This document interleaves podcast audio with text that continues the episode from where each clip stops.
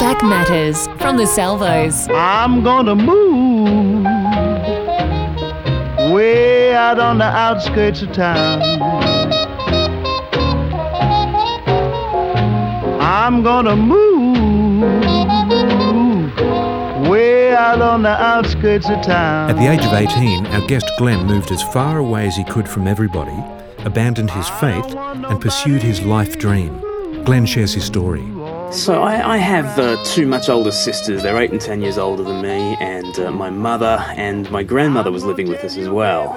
Speak about my mum, on her side we've discovered that we're actually descended from convicts, and in fact first fleeters. Anne Forbes was my great-great-great-great-great-great-great-grandmother, who, it's no laughing matter, Chris, she stole 10 yards of printed cotton from a London market. You know what the sentence was? What? Hanging by the neck until death. That was the original charge, and then original sentence. And then they discovered that this was in 1787, and they're about to sail to Australia, and they discovered that really we didn't have enough women.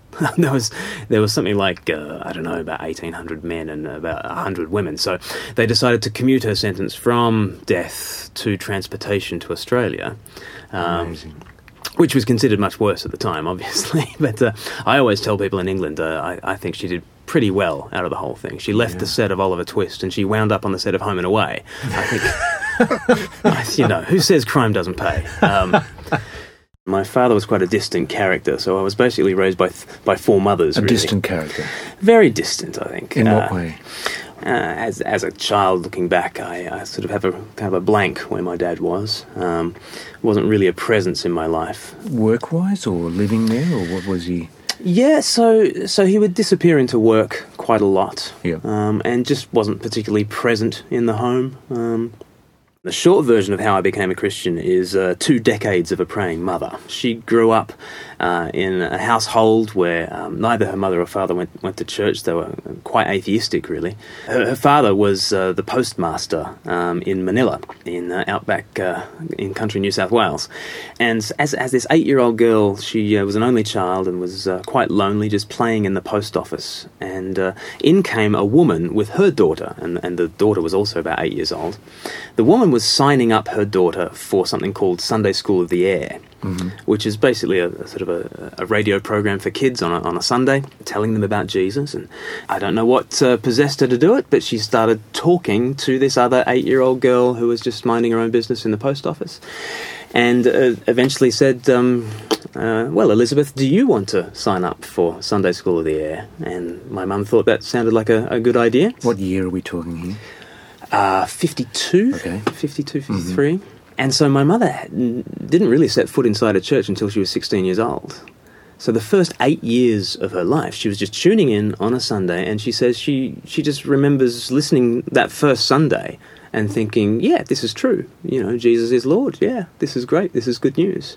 Wow. So the faith of a child, eh? The faith of it, yeah. Well, aren't we meant to be like little children?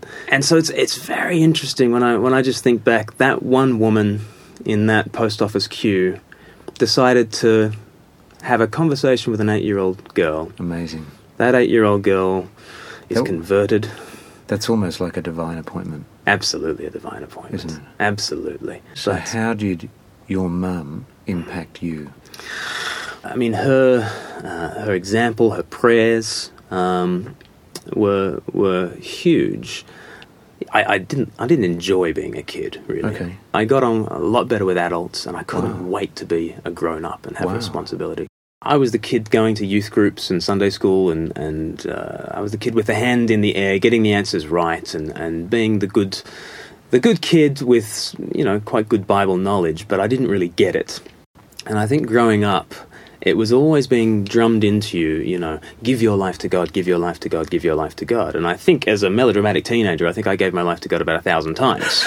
I'm not sure that, every preacher was preaching this to me, but what I picked up was it was all about my life offered to God. And I never knew whether it was enough, really. And by age 18, I thought, well, probably God doesn't want me. Nothing's happened. I don't feel any different. So if God doesn't want me, then maybe I don't want him. Wow.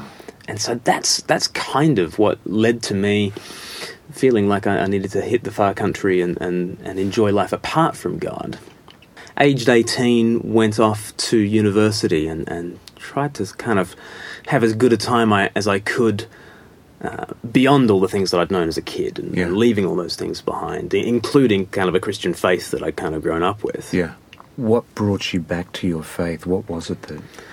I think what brought me back was partly the kind of the pigsty experience, and I think at that stage a little bit sort of prodigal son style from Luke chapter 15, you know, the kid who leaves the family home and tries to have fun, make life work in the far country, but ends up in the pigsty, really. Where'd you go? For me, that was Oxford University. Really? Which, that's far. That's far. But I was desperate to play cricket professionally. Desperate to play at Lord's. See, wow. if you play in the final match, Oxford v Cambridge, that happens at Lord's, the home of cricket.